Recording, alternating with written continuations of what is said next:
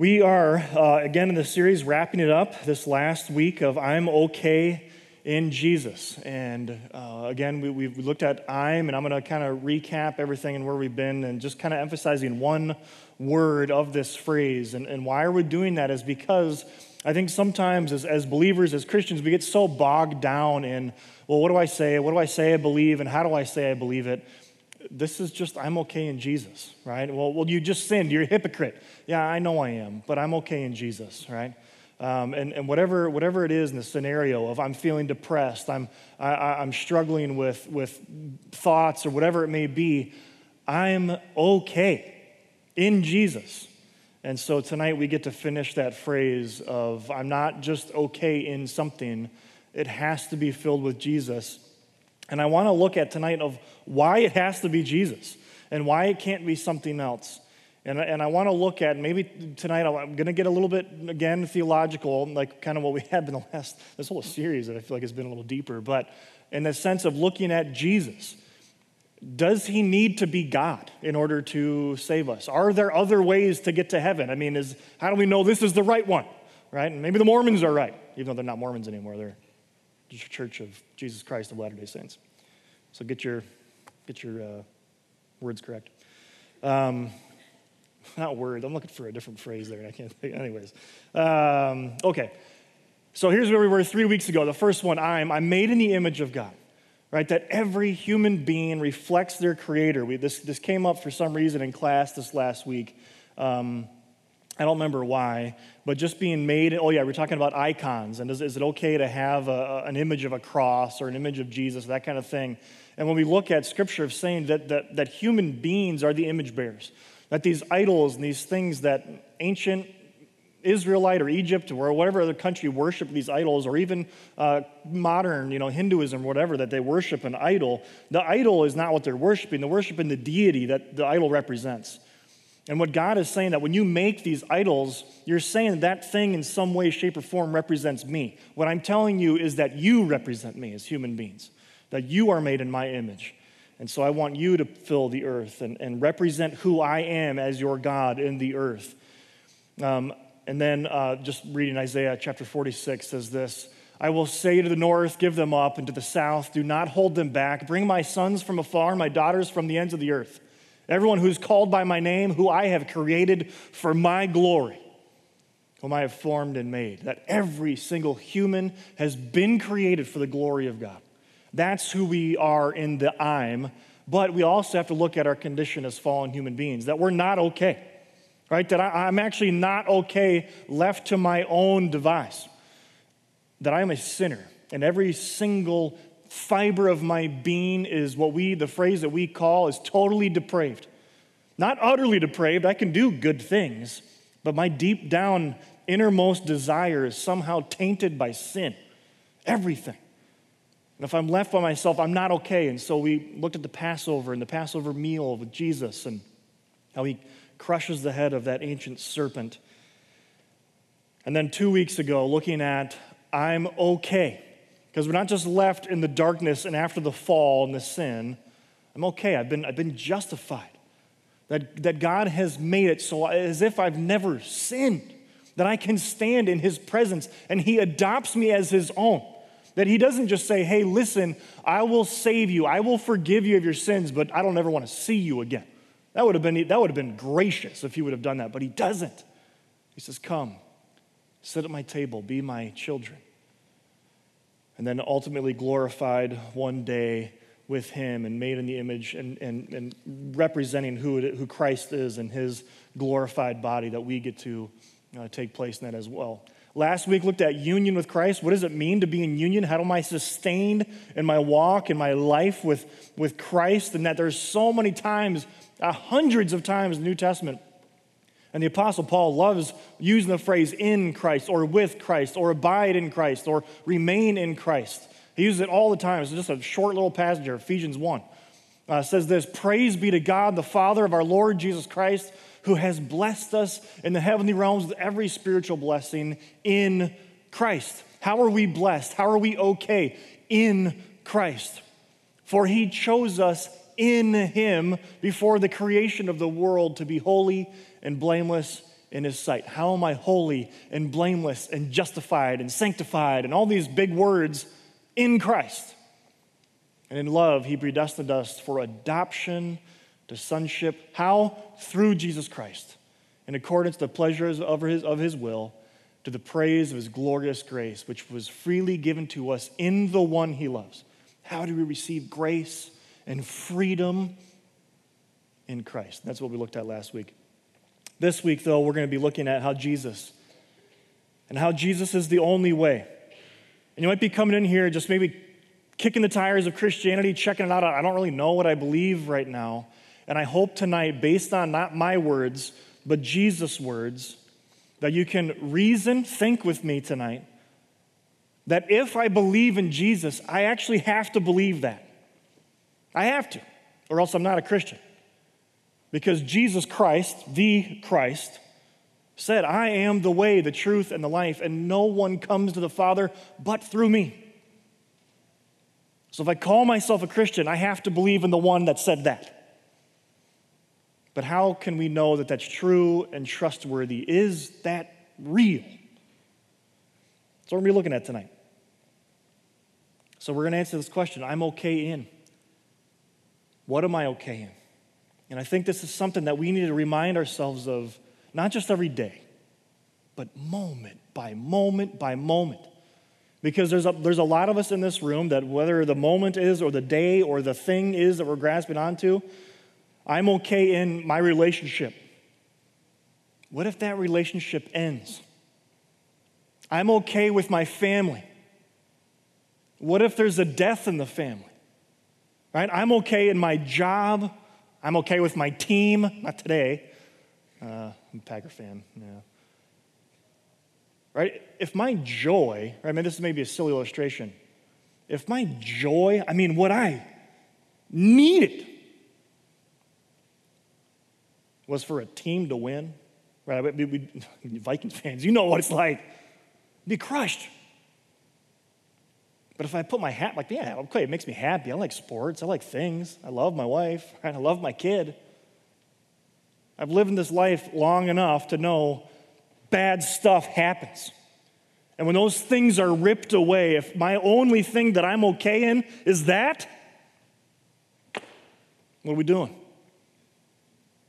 And I've learned that the only thing that can satisfy the soul is Jesus. I met with a young man this last week who, who asked me, he, he was just talking to me about his uh, devotional life and just said, man, I read this and I just feel so guilty. I was like, man, you get, I'm okay in Jesus, right? Yes, I'm going to read stuff and I'm going to read some law or some verse. And I'm going to go, man, I don't, I do not do that well, right? I do not always love my wife the way that Christ loves the church and gave himself for it. I don't do that, but I'm okay in Jesus. And he has set me free in order that I might live through him, in him. But the only way to get peace, the only way to be satisfied, what's the uh, Rolling Stones? I can't get no. Right? Listen, that's true. You can't get any satisfaction with anything without Jesus. Or else there's no peace. Uh, next week, we're, not, I'm gonna, we're gonna be kicking off a new series called The Waters in Which We Swim. Just looking at cultural dogmas and gospel responses. And the first one next week is just gonna be happiness, right? Is happiness our God, right? Just, just be happy. Doesn't matter who gets hurt, doesn't matter what happens or the consequences, just be happy. And what is the gospel response to just happiness? Because is it just about being happy? I don't think it is, but uh, to be continued next week. But all of that, all the next eight or nine weeks that, that we're doing this, looking at different cultural catechisms that we're seeing and hearing these, these images and these words over and over in our heads and our minds. And what does the gospel actually say about these things? And how do they point us to Jesus to be able to, no matter what our heart says in a moment, to be able to say, I'm okay in Jesus. It's not about happiness. So that leads us to where we're going to be digging in a little bit uh, deeper tonight. Um, there is a, a pretty well-known quote. Um, at least I thought it was well-known. And as I was digging into it, I'm not. It's so it's C S Lewis. uh, where he said Jesus was either a liar, a lunatic, or Lord. Apparently, Thomas Aquinas said Christ was either a liar, a lunatic, or Lord. So I don't know if I don't know what happened, but uh, so I don't know if it was Thomas Aquinas, but I do know that C S. Lewis spoke on this quite a bit, and he and he and he talked about this and expand on this. Okay, what he's talking about here is if Jesus is who he says he was, there are these are the three options. You have a man who made some pretty bold statements and claims. And so either he is a chronic liar, right? Hey, I'm God, follow me. I'm going to die and be resurrected, okay? Either he lied because that didn't happen. Either he's a lunatic because he, he thinks he's God and he's not, or he's Lord. Those are the options. So I want to dig into what this means, and what, what C S. Lewis is getting at when he said this is the, the idea of people even within the church, saying, Jesus, yeah, I mean, he was a good man. He was a really good teacher. I mean, he said some things, man, that, that yeah, if people just lived like that, boy, how different would this world be? Well, can I say that if he didn't say that? Okay, so that's, that's what we're going to be looking at today. All right, so the first question, did Jesus claim to be God? Did Jesus actually even make that statement? Did he actually just outright fully say, hey, everybody listening to me, I am God in the flesh? Did he say that, right? Because wouldn't that have just been easier? I feel like, man, I read my New Testament and it's just like, ah, man, it kind of seems like he dances around the issue a little bit. Okay, well, let's think about this, all right? Go rewinding the clock a little bit. Jesus is in his thirties. Um, you know, he, he, he started his ministry when he was thirty years old, and he died when he was thirty-three. I turned thirty-three in a couple days. It's kind of freaky. Like, eh, I want to be like Jesus, but not like that, you know. Um, I lost my train of thought there. Okay, here's, here's what it was. Okay, he was young. That's what I was trying to say. He's still young, okay? Jesus was young, and in his ministry, he's he's he doesn't he can't just outright, flat out say, hey, I, I'm the Son of God. He tried that once. He tried that a few times. It didn't go well, okay? And I want to read. What, what would have happened? Why not just say it outright? This is from Matthew chapter thirteen. It says, when Jesus had finished these parables, he's, he's early on in his ministry, he's teaching. He moved, from, he moved on from there, and coming to his hometown, Nazareth, he began teaching to the people in their synagogue, and they were amazed. Where did this man get this wisdom? And these miraculous powers, they asked. Is, isn't this the carpenter's son? Isn't his mother's name Mary? And aren't his brothers James and Joseph, Simon and Judas? Aren't all his sisters with us? Where then did this man get all these things? And they took offense to him, just from him teaching and performing. He hadn't even said who he was yet. And they're offended by it. And did he not do many miracles? Sorry, and he did not do many miracles there because of their lack of faith. He shows up. He's performed miracles in his own hometown. They know him, and they take offense to it. Later on, though, he talks a little bit more. He says the Jews answered him. Uh, context-wise, here Jesus is speaking to a lot of uh, Jewish leaders. Um, And he just healed a demon-possessed man, okay? He just cast out a demon from a man. And the Jews answered him, aren't we right in saying that you are a Samaritan and a demon-possessed, and demon-possessed? Okay, Samaritan would just have been a, a racial slur. Okay, they're calling him a racial slur, and they're saying, and demon-possessed. Jesus says, I am not possessed by a demon, but I honor my Father and you dishonor me, okay? He's, he's setting this up as best as you can in that culture. I honor my Father. He, Jews don't call Yahweh Father. Jesus is. I honor my Father, and you dishonor me. I'm not seeking glory for myself, but there is one who seeks it, and he is the judge. Very truly, I tell you that whoever obeys my word will never see death. At this, they exclaimed, now we know that you're demon-possessed. Abraham died, and so did all the prophets, and yet you say that whoever obeys your word will never taste death. Are you greater than our father Abraham? He died, and so did all the prophets. Who do you think you are? All right, Jesus said, if you believe, you'll never, you're never going to die. I'm going to live forever. And he said, no, no, that's not possible because the Abraham died. All of the prophets died. Who do you think you are? Jesus replied, if I glorify myself, my glory means nothing. My Father, who you claim as your God, my Father, who is your God, Yahweh, is the one who glorifies me, okay? You don't glorify me. My Father, Yahweh, glorifies me. Though you do not know him, I know him. And if I said I did not, I would be a liar like you. But I do not know him and obey, uh, but I do know him and I obey his word. Your father Abraham rejoiced at the thought of seeing my day. Okay? Abraham, the father of your faith, rejoiced, glorified God at seeing me, Jesus. But then he says this, he saw it and was glad. You're not even fifty years old yet, they said to him. And you've seen Abraham? Very truly I tell you, Jesus answered, before Abraham was born, I am. We looked at this in the passage in Exodus, right? And it happens in Exodus chapter three and Exodus chapter six, where Moses is in front of the burning bush and he says, God, who do I tell them sent me? What's going to happen? And he says, tell them I am has sent you. I am that I am. I am the continually self-existing one.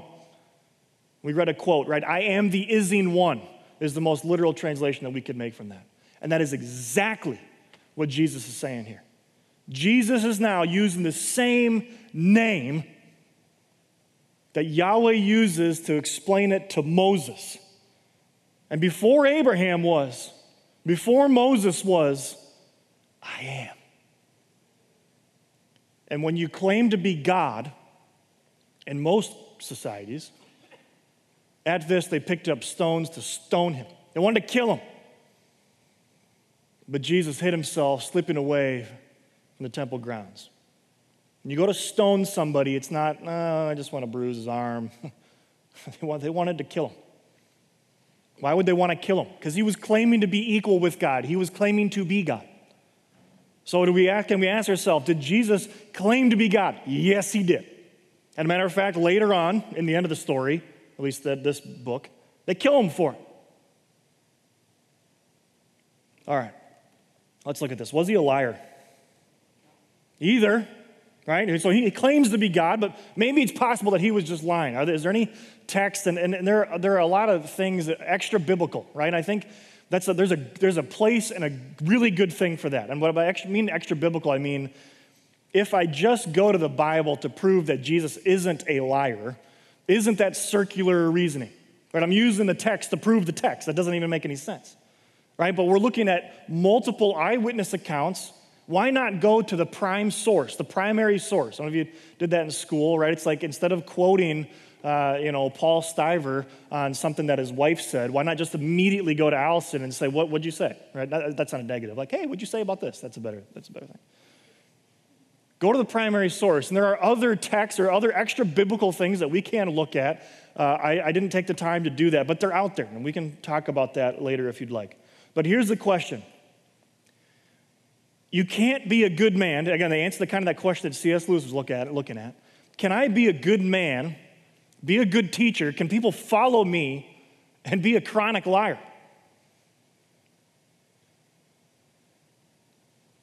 He claimed that he was the Son of Man, a title used for the Messiah over sixty times. To about himself, sixty times, he said, I am the Son of Man. The Son of Man must rise. Son of Man must do this and that. He says it over sixty times, right? He's a chronic liar if he's not. So does he claim to be God, but then isn't? So let's look at what some other passages say. in John chapter five. And there are there are so many prophecies and things I want to try to get into, from what the Old Testament says, what was fulfilled in the New, and this is just kind of a little bit of, of both. And so it's John chapter five says this: if I testify about myself, my testimony is not true. Okay, so, so Jesus is saying, right, same thing. This is circular reasoning. If I just keep claiming to be God, and the only proof is I'm claiming to be God, then, then my testimony is not going to be true. There is another who testifies in my favor, and I know that his testimony about me is true. Hey, setting him up here. You have sent, uh, uh, you have sent to John, this is John the Baptist, and he has testified to the truth. John the Baptist, he was prophesied at the end of Malachi. One is going to come, and he's going to prepare the way for the Lord, prepare the way for the Messiah. John has come.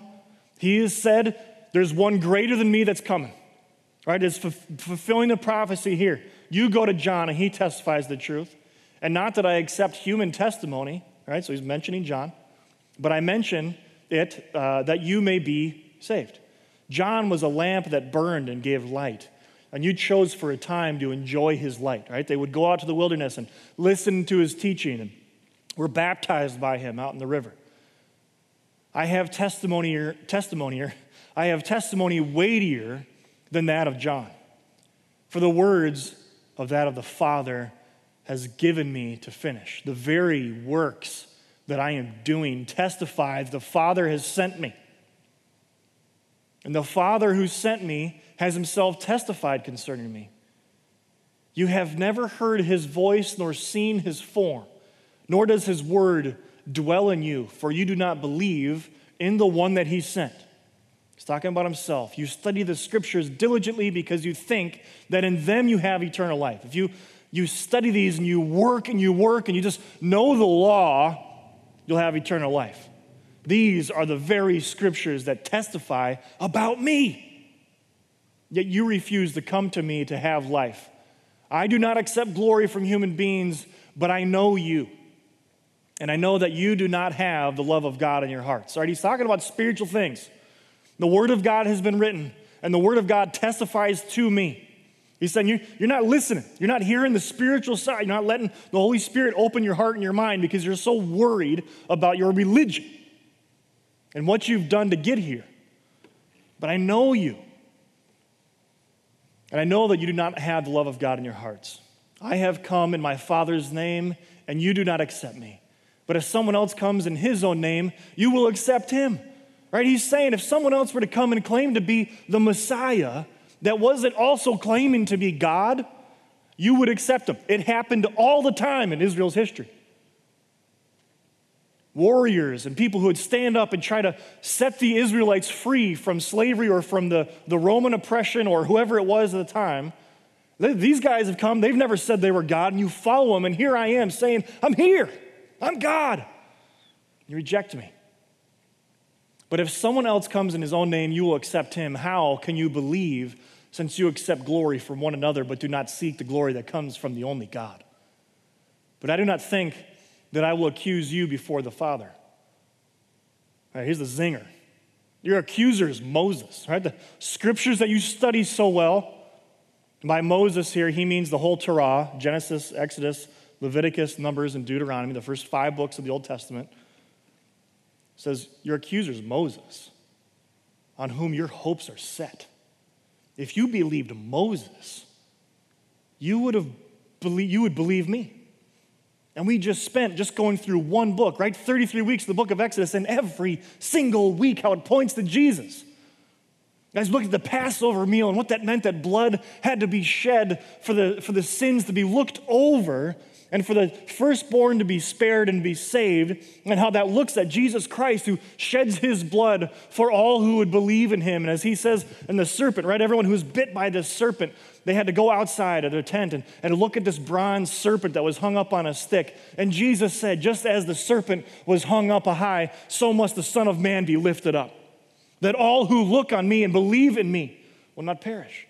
Every single thing that Moses says points to Jesus. Your hopes are set in that. But if you believed Moses, you would have believed me, for he wrote about me. But since you do not believe what he wrote, how are you going to believe what I say? That's who Jesus was. And if he's a liar, then what his argument is here, then we have to throw the entire book out, old and the new. Everything's garbage. It's all just a farce if Jesus isn't God. So he can't be a liar. Is he a lunatic? Was he crazy? Did he claim to be God but then actually wasn't? Look at Matthew chapter twenty-six, it says this. When Jesus had finished saying all these things, this was uh, the Passover meal with his disciples, and he's about to make a prophecy about himself. When Jesus had finished saying all these things, he said to his disciples, as you know, the Passover is two days away. And the Son of Man, that's himself, he's speaking to him, it's about himself, the Son of Man will be handed over to be crucified. If you're not God, if you're not a prophet gifted by God, how do you make a claim that you're going to be crucified on a cross under the hands of the Romans in two days? You, you can't. You can't make a claim like that. He was a Jew. He was under Jewish rule. Yes, the Romans were occupying it, but he knew the religious leaders and the priests, the Jewish people, could not condemn somebody to death. Only the Romans could do that. But he wasn't breaking any Roman rules. And yet he still says, I'm going to be handed over to be crucified. Then the chief priests and the elders of the people assembled in the palace of the high priest, whose name was Caiaphas, and they schemed to arrest Jesus secretly and kill him. Fast forward to the end of that chapter twenty-six. He's out in the Garden of Gethsemane now, it's where he's praying, sweating drops of blood in agony, knowing what's about to happen to him. And he went away a second time and prayed, my Father, if it is possible for this cup to be taken away unless I drink it, may your will be done. Or lunatics at this point just say, yeah, okay, uh, it was just a joke. I don't want to do this. I'm not actually God. When he came back to his disciples and he found them sleeping because their eyes were heavy, so he left them and went away and once more prayed for the third time, saying the same thing. And then he turned to the disciples and said to them, are you still sleeping and resting? Look, the hour has come, and the Son of Man is delivered into the hands of sinners. Rise, let us go. Here comes my betrayer. The next moment, Judas betrays him, and they arrest him, and he's crucified. So is he Lord? That's what we're left with, is Jesus Lord. Jesus, again, talking to the disciples, uh, not his disciples. These were just disciples of Jesus, not like the, like the twelve of disciples. And they're leaving. Everything's just happened. Jesus was just crucified. And all these disciples know is that his body's missing. And they're walking back to Emmaus. Okay, so on that, on that same day, two of them were going to a village called Emmaus, about seven miles from Jerusalem. And they were talking with each other about everything that had happened. And as they talked and discussed these things with each other, Jesus himself came up and walked along with them. But they were kept from recognizing him. I don't know what that means. I don't know if they just didn't look at him, or if he was already somehow transfigured and got his new body, or I don't know. They didn't recognize who he was. And he asked them, what are you discussing together as you walk along? And they stood still with their faces downcast. And one of them, named Cleopas, asked him, are you the only one visiting Jerusalem who doesn't know the things that have happened there in these days? Well, what things? Jesus asked. About Jesus of Nazareth, they replied. He was a prophet, powerful in word and deed before God and all the people. And the chief priests and our rulers handed him over to be sentenced to death, and they crucified him. But we had hoped that he was the one who was going to redeem Israel. That right there, that narrative is what every single Jew and Israelite thought Jesus was going to be. Jesus, when are you going to kick the Romans out? Jesus, when are you going to restore Israel to power? And his response was always, oh, I'm not going to, but, but, but you will. But it's not just Israel, it's going to be all people. And what is more is the third day since all this took place. Okay, so three days now have gone by. In addition, some of our women amazed us. They went to the tomb early this morning but didn't find his body. And they came and told us that, that uh, sorry, uh, they came and told us that they had seen a vision of angels who said that he was alive. Then some of our companions went to the tomb and found just as the women had said, but they did not see Jesus. Jesus says to them, how foolish are you? How slow to believe all, again, that the prophets have spoken. Did not the Messiah have to suffer these things and then enter his glory? And beginning with Moses and all the prophets, he explained to them what was said in all the scriptures concerning himself. He is Lord. That he came to this world, he put on flesh as a second member of the Trinity, lived a perfect, sinless life, the life that we couldn't live, and had this ministry proclaiming the true gospel, proclaiming what the kingdom of God actually was, that it's not just restoring Israel to power, that it's here, it's individually, it's a person to person.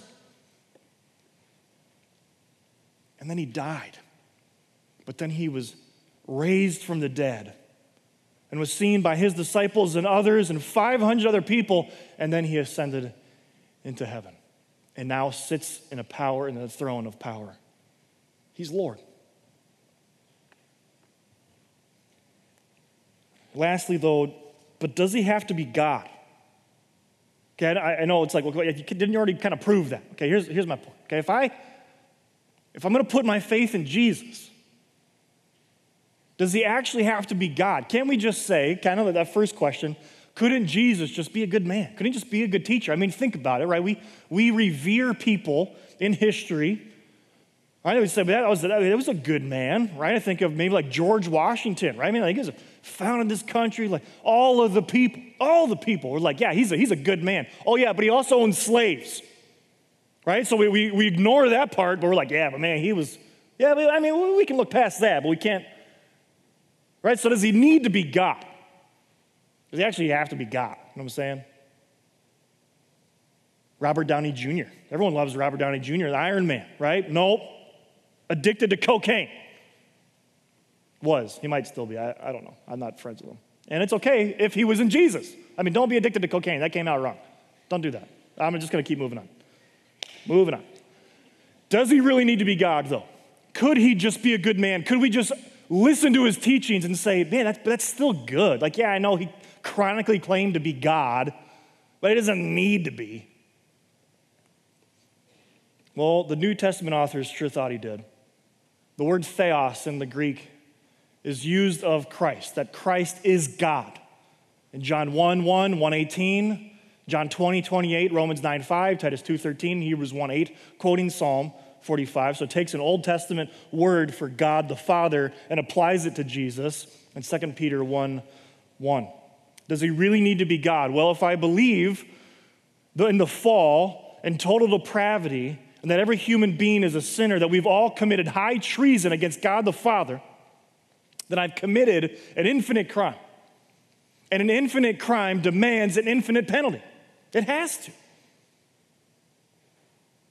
And therefore, if it's an infinite crime that demands an infinite penalty, then the payment needs to be an infinite sacrifice. The sacrifice can't just start and stop and start and stop. It's got to be infinite, or I'm doomed. And we read this in Hebrews chapter nine. He did not enter by means of the blood of goats and calves, but he entered the most holy place, the Holy of Holies, once for all by his own blood, because animals didn't cut it.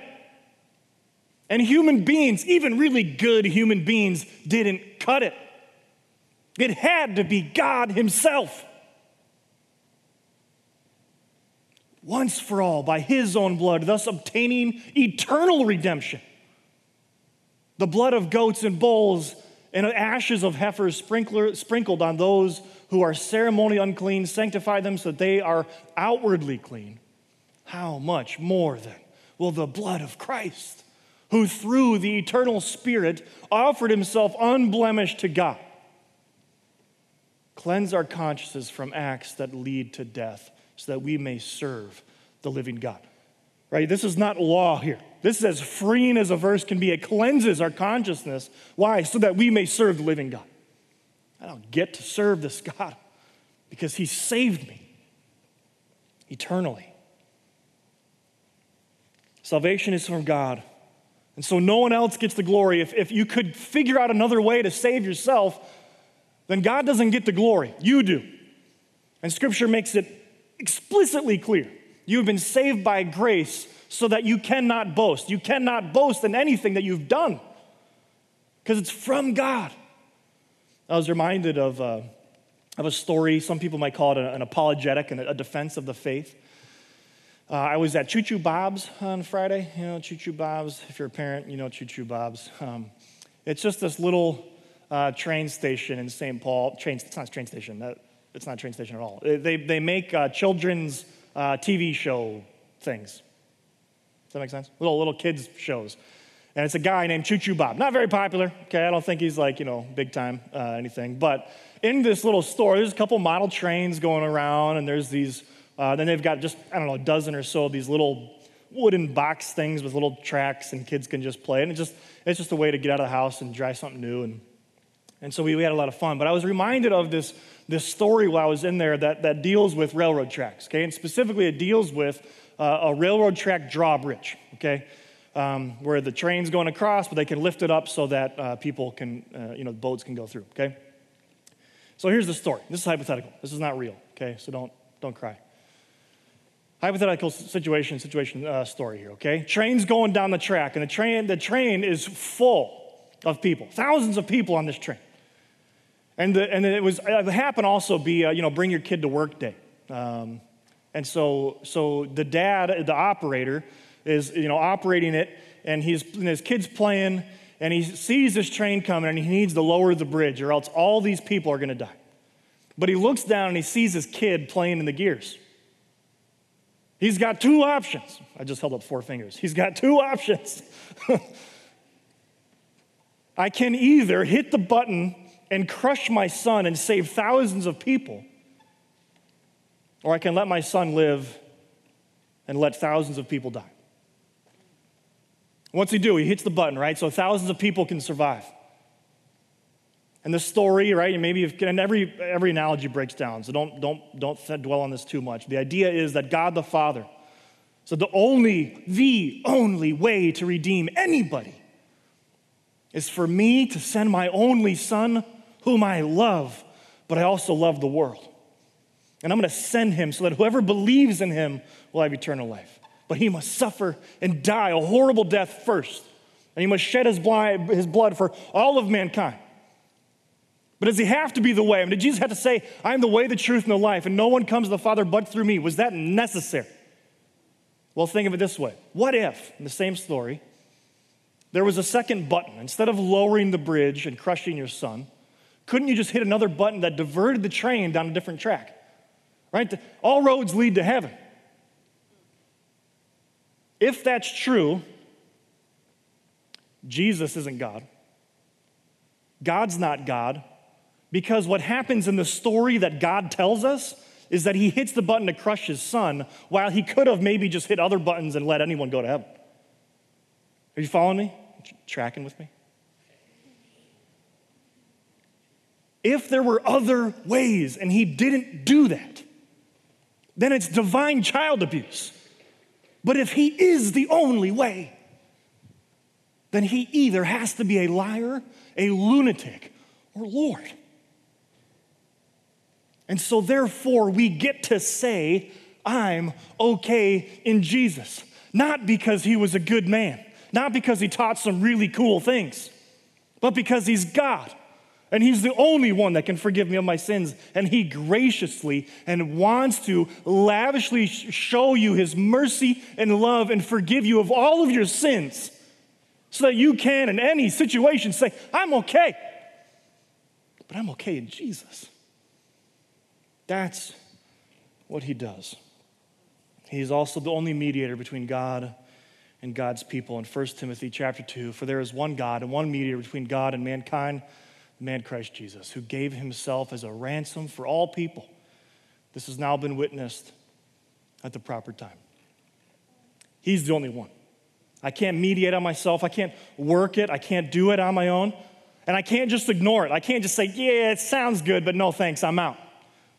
That's rejecting the Creator too. accept, believe.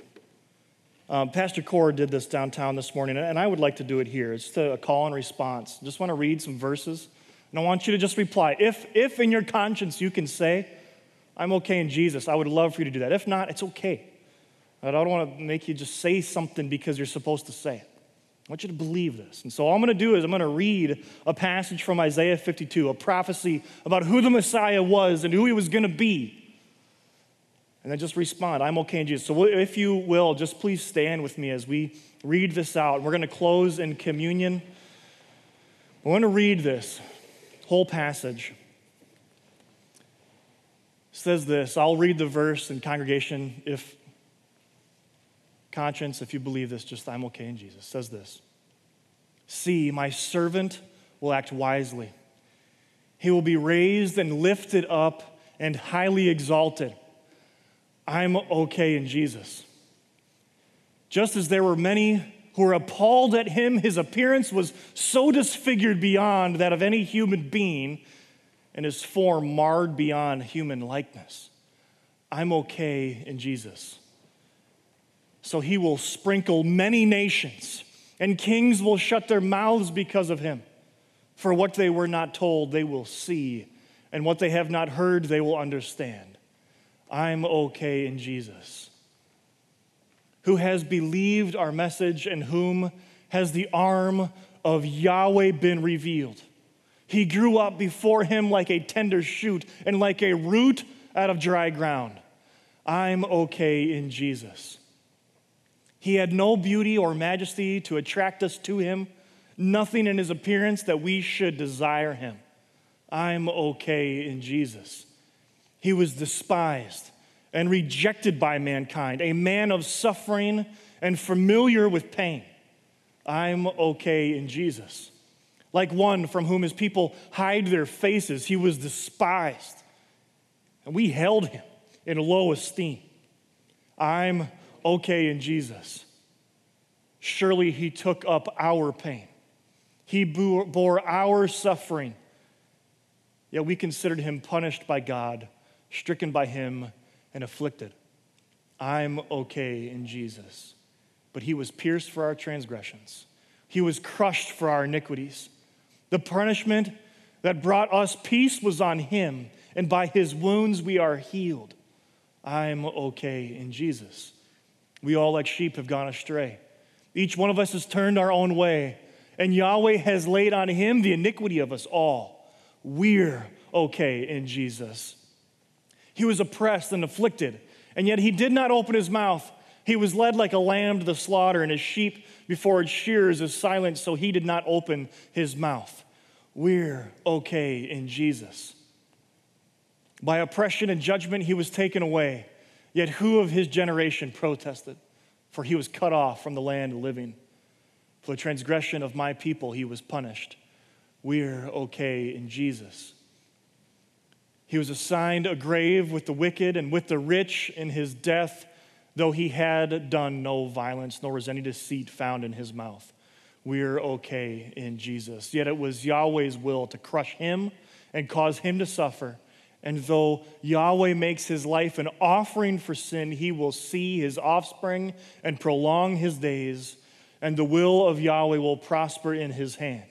We're okay in Jesus. After he suffered, he will see the light of life and be satisfied, and by knowledge my righteous servant will justify many, and he will bear their iniquities. We're okay in Jesus.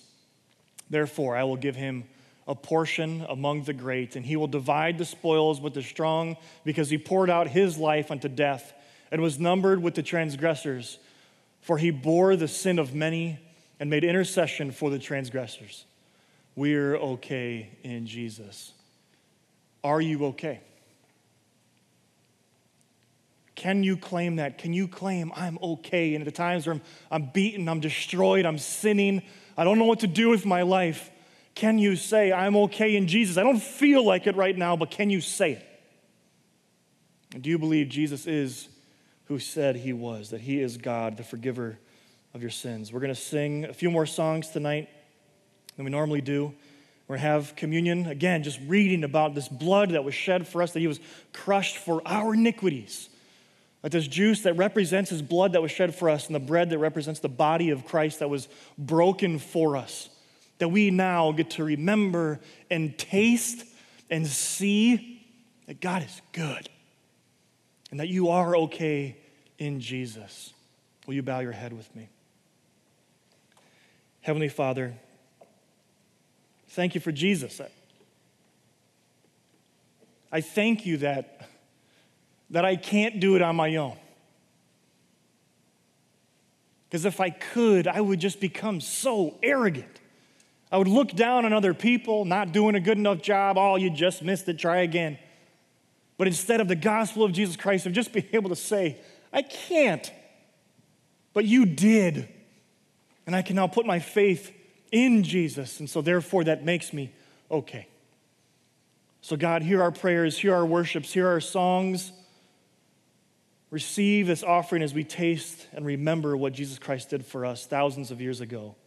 The God-man who shed his blood and broke his body for us. It's in Christ's name that we pray. Amen.